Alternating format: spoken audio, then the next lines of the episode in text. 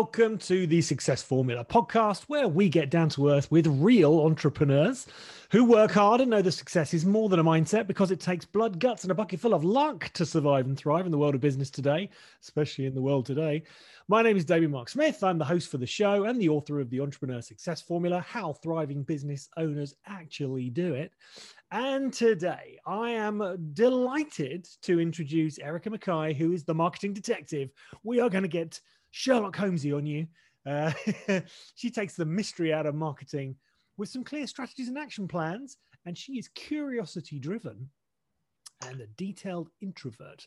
We're going to find out a little bit more about you today. Welcome to the show. Thanks so much for having me, Damian. Great. Oh, my absolute here. pleasure. I love the name of your of your company, the Marketing Detective Agency. It's brilliant, absolutely Thanks. brilliant. So, tell me, how, why did you start the business? How did you start the business, and how did you get your first clients? So, my background is actually quite different. I spent about nine years working as a uh, bodyguard. And what I learned in those times was that you really need to know your client, the person you're protecting. You need to know the people who are trying to attack them, and you have to spend a lot of time investigating where you're going and the route. And all that curiosity, if you do it really well, means you have no incidents and your customer stays alive. So I use that skill, those detective skills, in my marketing because, again, for marketing, if you really understand your target client, where they are, how they think, and where they're going to be, you will definitely um, succeed with your marketing. Okay, so stop, stop here started. a second because I want to know about the bodyguard. Okay. Come on, tell us a bit more about that first. Go on. What else can I say? I was not a bouncer. So let me just say that. I did not stand at nightclubs and kick people out. So that was not what I did.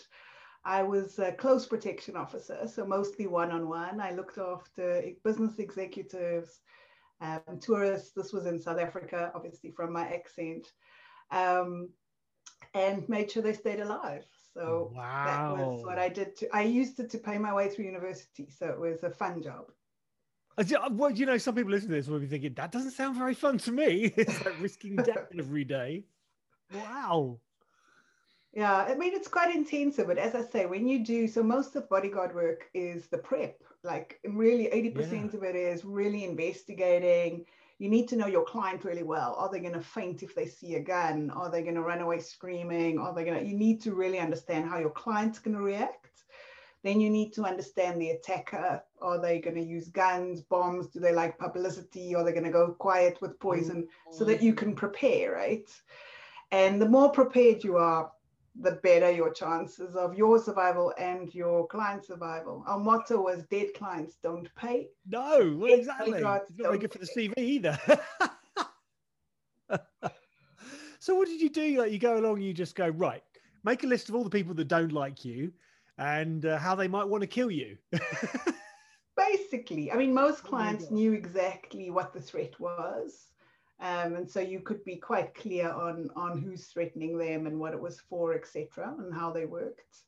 Wow! Um, I love the fact so, you said it was fun. it, you know, it was a little bit. My brain works overtime because I'm curious. As I said, I need to know stuff all the time, and my brain never stops working. But when you're on a job and someone's life's in your hands, you cannot physically think of anything else. So it sounds weird, but it was relaxation for me. I, my brain switched. It certainly keeps you focused. Period. oh my goodness. So okay, so you transitioned over to then you're taking the same skills. Uh, this yes, is great example. Marketing. Taking those skills and uh, you, you got into marketing because you like to know more about your clients obviously you know? Yes. um, so how did you get your first client under the marketing exec- uh, detective agency? Well from being a bodyguard i went into corporate and uh, did that for a while and then two years ago took the leap on my own. And my first client was actually my previous boss. Uh, they decided they wanted to keep me on and um, were kind enough to yeah keep me on as my first client. So that was i was quite lucky that way. Fantastic. Okay, so what's been your biggest mistake, which has led to your biggest breakthrough? Ah, oh, that's easy. So my biggest mistake is saying yes to everything the client wants. Nice. And I think, especially when you're starting out as um, a business owner, you tend to think you need to give in to everything the client wants. But what happens then is you dilute your service offering and you yeah. just start being bitsy at everything rather than specializing in one thing. And I think that's been my biggest breakthrough is I am a specialist in marketing strategy and that's what I'm really good at. I can do Facebook ads and Google, and I can do those things, but it's not my specialty. Yeah. And rather outsource that to people who who love doing that, and let me focus on what I'm really passionate about. Okay, so this next one's go. We can use this uh, in two ways. What has been your best marketing hack? And why and also the worst now you can say that for your own business and you can say that for someone else's business you got like two two cracks of the whip here Ooh. So my best marketing hack. Hmm. I think the one thing that I really make sure I do with all my clients and myself is ask about the timing. And this is often a trick people forget, and a lot of marketers forget, is it's not just about who the target client is and where they are. So are they on Facebook or are they on LinkedIn or what's their preferred channel? But you need to think about the timing.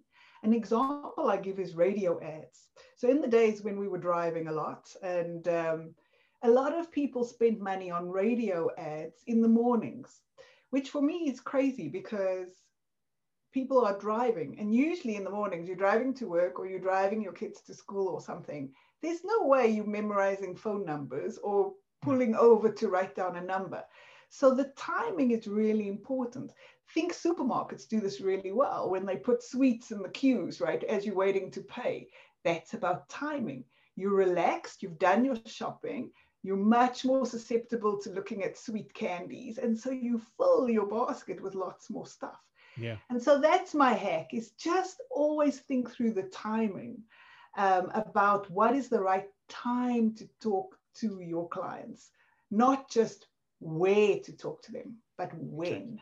So what for, for you personally? I, I mean, I, I, love the branding. I, I, think that's that's a really good thing, and uh, you know, I'm, your story kind of goes with that beautifully. But what's your what's your own best kind of marketing tactic for your business? For my business, it's all about relationships. I'm I'm I build relationships with my clients, and if I meet you in person, I'm probably going to hug you because in South Africa we're quite huggy people. So I think for me, I need to have a feeling that we're going to work well together, that you're going to be open to ideas. I'm quite out of the box thinking. So if you come and you just want Facebook ads, it's probably not going to work because I'm going to try and open your mind to the wide variety of marketing avenues there are. And, you know, let's look at the best place. Um, so for me, that's it. It's relationships are everything. Relationships with my suppliers, with my web builders, with whatever it's all about relationships. And if that's not going to work, we're probably not a good fit. Nice, I like it. Okay, what's been your biggest mental challenge? And again, you've got two cracks of the whip of this one because I'm going to ask you, uh, certainly as a bodyguard and and sort of currently in your marketing role. Well, in my marketing one currently, the last year has been my biggest mental challenge. Trying to balance homeschooling. I've got two young kids oh, wow. um, homeschooling and running my business. And I think that's common for quite a lot of people. It's been really difficult. Mm-hmm. And and I think we're all perfectionists. We want to do it right, especially right for our kids, right? We don't want to mess up their future education. So the best thing I heard was that this is not homeschooling, this is crisis management. And we need to understand that and be kind to ourselves that it's not going to be perfect. You know, they're going to log in five minutes late or in their pajamas. It's okay, it's fine, you know. so I think for me, just overcoming that perfectionism in trying to do everything has been yeah. my biggest mental challenge. And you know not traveling. I love travel and this lockdown's been crazy. I haven't been out of the country in a year. It's like oh no i need to see someone else. Yeah. um, but yeah so that's been my biggest one. Um, as a bodyguard i think my biggest mental challenge was being too involved. One of my hardest clients was an abused wife and I was protecting her against her husband who liked baseball bats. And it was about keeping distance. It was um, that was hard for me because I, I'm quite compassionate. So you know, really, what she was crying, and you but you can't. You have to be alert and aware and distance yeah. yourself from the emotions. Oh, never, that was hard for me. Yeah, that's amazing. Okay, so if you're in charge of uh, the worldwide business right now, uh, obviously we've got big, big decisions to make. But what legislation would you introduce to, to specifically help entrepreneurs? I'm not sure it's about helping entrepreneurs, but definitely to help the planet. I would do immediate legislation to ban all single use plastics. I am such a fan, such a proponent of saving the planet. We have one world and we're killing it. And there's such simple things, businesses, all of us in our homes, in our businesses, we're not asking people to, you know, completely revolutionize everything they do. But if you just do one small thing every day, we can go such a long way. And that is that is definitely legislation. I would fast track. I know governments are doing it and it's coming, but it's slow. And you know, by the time it happens, it could be too late. Well, I know this is a time sense time time sensitive radio show, and this will go out a little bit sort of later. But uh, today's a good day because Joe Biden's been sworn in as the American president. I know, and uh, that has helped the planet probably by a few hundred years. Absolutely. what do you think your business industry, you know, marketing in particular, uh, will look like in 50 years from now? Really kind of think into the future here. That's so interesting because I spend a lot of time looking back. And one of my examples about marketing that I always have a good laugh at is, um, and I don't know how what your age is, David, but in my day, you know, there were ads going out saying doctors say smoking is good for you. Oh goodness. Um, and if I look at some of the rubbish that marketers have put out, it's quite fascinating. So, from an industry perspective, I think we're going to be held a lot more accountable for some of the messages we're putting out and making sure that they're actually valid and validated and whatever. But that means that marketing will become much more relationship driven rather than salesy, quick back, you know, get the most out of you as quickly as I can. And so that is really, and we're starting to see that movement happen. But I think in 50 years, you know, you're not going to have a cold ad anymore. It's all going to be personalized. It's all going to be directed, um, and and very very much checked for correctness and accuracy, rather than. I mean, people can say things now like "I'm the best speaker in the world," and no one can. You know, it's not validated. It's not. There's nothing. According just, to my mum, yeah. yeah. So, so that's my vision. I think that's so true. And um, you know, with introductions like the blockchain, for instance, uh, mm. I think that it's going to be quite possible that, that that people will be able to see that transparency. Yes. Um, I work with a wonderful coach called Lisa Johnson, and she's very open about it. And you know, she sort of shows the earnings that she she makes, but she's very kind of clear about. She's a former lawyer, so she kind of comes from that background of look, if you're going to say something, it's got to be true. Yeah. Right. So, and I think this is going to get rid of the people, you know, the, the coach is standing in front of a Ferrari saying, yeah, I can get you done. They've just hired it, you know. Exactly. so that's, that's good. I completely agree with you. And I hope that is the way it's going to go. What is your favorite business book and why? And I'm creating a list of the books and movies that I'm going to be sharing on this podcast in the next couple of weeks. Probably by the time this one goes out, actually. So I'll be able to share the link with you in the show notes. But what's your favorite business book and why? Oh, so my favorite is actually by Clem Sunter, and um, Ooh, at the moment nice. it's the Fox trilogy. I have it here. Ah, and this is his three books in one, actually. But um, The Mind of the Fox was the first business book I ever read, and I love the planning aspect of it, the scenario planning, the thinking through different options. It's along the lines of my think think like there's no box philosophy. Um, and I think even in marketing, in our businesses, you know, the scenario planning, we may not know that COVID would come, but we could have prepared a little bit better by scenario yep. planning, right? Mm-hmm. So that is still, after many, many years, my, my, favorite business book. And who's the author, Clem? Clem Sunter. He's a South African, actually. Okay, well, I'll put the link to that in the show notes as well, because uh, that that's going to be an extra one to add to the list. We've got we're building up quite a library now of uh, favorite business books. Are you a night owl or an early bird? And what is your morning or evening routine? Um, I'm a bit of a mix, probably because of my background. I probably sleep about three hours a night. Oof. So I'm both. wow. My early morning routine is for quiet time. So that's my time before I have to get kids ready for school, breakfast done, all that stuff. That's, you know, when I think through my day, when I feed my birds in my garden. It's it's my mind time. And then my evenings is usually reading. I'm an avid, avid reader. So that's again after everyone's gone to bed, gone to sleep, house is clean, and then I have some more me time. So that's what I put in my evenings and my mornings. Fantastic. Okay, so if they made a movie about you, Erica, and your business, who would play the starring role? It's obviously got to be someone who's good at martial arts. And uh, you know, what is your favorite movie, business or otherwise? Um, I'm not sure who would play me. Probably, um, I'd have to go Charlize Theron. She's pretty fit and she looks like she can handle herself. So yep. I'll go with Charlize Theron. I think my favorite movie of all time is Die Hard. I mean, I have to love Die Hard. I can watch it five million times, right? It's Fantastic. not just a Christmas movie. It's an It's not just movie. a Christmas movie. Superb. And finally, what are your plans for expansion or indeed exit? Oh, definitely not looking to exit yet. So expansion. I think the next stage of our journey is we're growing the team. So I got a, you know, I've got another a business partner at the beginning of this year. Um, we've got uh, some virtual PAs that have joined us now. We're growing, so definitely just growing the team so that we can um, expand our offering. And then looking at some other avenues, you know, whether we start our own podcast, have a look at that. I'm almost finished writing my book on um, catfishing. So um, catfishing. ready for that to go out. The is online that, That's not the dating catfishing, is it? Yes, that one. That it one. is. Oh my goodness. Right. Okay. On, tell us a bit about that. What's that? I'm a secret catfish hunter. So oh, um, goodness. Oh, I spent oh, the last year trapping catfish and uh, getting them reported and locked up and stuff. So, oh, that's uh, so funny. Right. So explain to people what, because I didn't know before I met my girlfriend online. Yeah, I didn't know what catfishing was. So explain to our listeners what catfish catfishing is.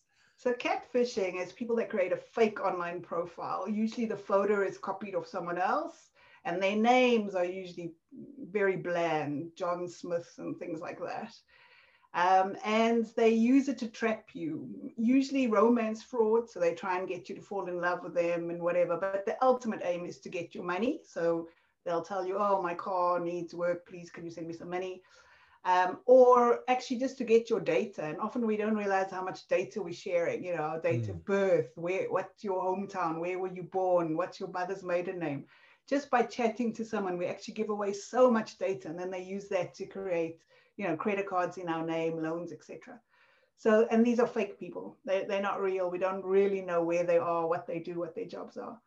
Wow. So you've written a book about this, and yes. is it about your kind of search for catfishers and, and the stories behind that? What is it? Yes. So the past year, I've been actively hunting and um, interacting with catfish. So it's it's my personal oh, journey. Oh my goodness, that's brilliant. That's so. Where does I mean? Because your story and your you know what you've actually sort of set up here. I mean, you know, where are you going to be using the the book as part of your sort of marketing for the marketing agency?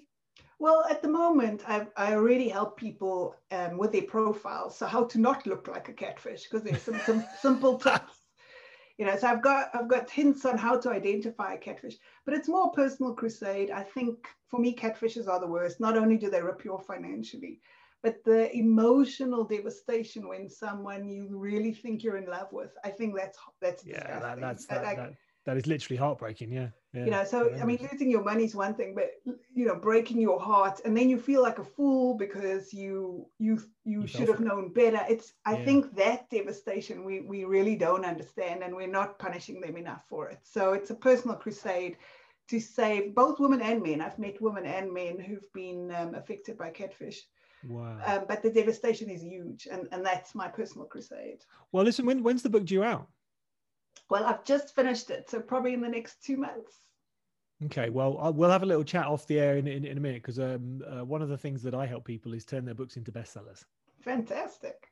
It's a simple little trick you can use to get your book into bestseller. I'll tell you about it afterwards. And everyone else is going, "Oh, tell us on tell us on the on on the podcast, will you?" uh, shall I? Shall I tell? Shall I tell them? It. Tell us. Okay. So a really simple way to turn your book into a bestseller is you use a little tool called Kindle Direct Spy. Okay, it's a little plugin. You can get it for about $47. And, and essentially what you do is you go into Amazon, you look in all the different categories, and you find one that isn't too kind of overpopulated with, you know, J.K. Rowling and the Bible and, you know, books that sell by the thousands every day. and you know sort of like business and entrepreneurship for instance or you know sort of uh, real life detective something like that. i mean there'll be there'll be kind of subcategories and then you use this little plugin and it tells you how many books you would need to sell in a day to get to the number one spot it's, a, it's over a 24 hour period basically uh, to get to the number one spot in that category oh. and it's usually around sort of 50 to 60 books so it's not a huge amount but it's enough that basically the Amazon algorithm will take you, and then what it will do is it will put you in the books at the bottom, which says people who bought this also bought this. So it's got to gives you a much better chance of staying up there in you know in, in the decent sales. So you kind of want to get it in the number one spot of your categories. One, two, or three is considered a bestseller. Yeah. And once you know how many of that is, you kind of know what to aim for. So then the really easy way to get people basically 60 people. I mean, I always go for 100, get 100 people to buy it on the same day in a 24 hour period and it will be a bestseller. Is to create a Facebook group, which is the name of your book by your name, the author. And in the lead up to the to, to releasing it, just drip feed some of the content and get people ah. engaging with it. You know, get people reviewing it. Obviously, you can send out the the PDF version, get people reviewing it. This is how people get the reviews of books before they actually release them and essentially just build up an audience, you know, of about, I don't know, about 500 to 1,000 people who are really engaged with the book. They've got the information, they know when it's going to be released. And then a couple of weeks out, you just say, look, this is the release date. Can I just, just have a 100 of you to, to, to buy it on the same day? And I'll give you a mention in the book. I'll give you a little thank you. And that's how you get the sales in a day. It's pretty simple, wow. really. Very pretty, pretty simple technique. And it works, works really well. There you go. Thanks for sharing. That's okay. Well, listen, thanks so so much, Erica. It's been really. I, I just I love speaking with people on the show because you just get to know so much about people and these incredible things that happen that you know we wouldn't know about otherwise. Thank you so much for taking part in our show. If listeners want to get in touch with you, how can they do it? So I mean, hashtag marketing detective. Um, I'm on all social media channels. That's how you find me, or Erica at the marketingdetectiveagency.com. Wonderful. Thanks so much, Erica. Thank you for taking the time to take this brief delve into the real lives of real entrepreneurs. Can I ask you and your and the listeners to share this podcast with anyone who works hard and to like us on iTunes and on YouTube? Subscribe on YouTube as we're going out on both. And uh, yeah, make sure you stay in touch. And if you'd like to take part in the show, simply drop me an email at Damian with an A at rethinkingbusiness.biz and we can have a chat. This show has been brought to you in association, in association with Blinkist, where you can get a 25% discount in the links to the show, and also my new group called Healthy Wealthy Wine. Get fit, make income, and drink wine, repeat. Uh, links also in the show notes. Thanks very much, Erica. Really appreciate you taking part. Thanks, Damian.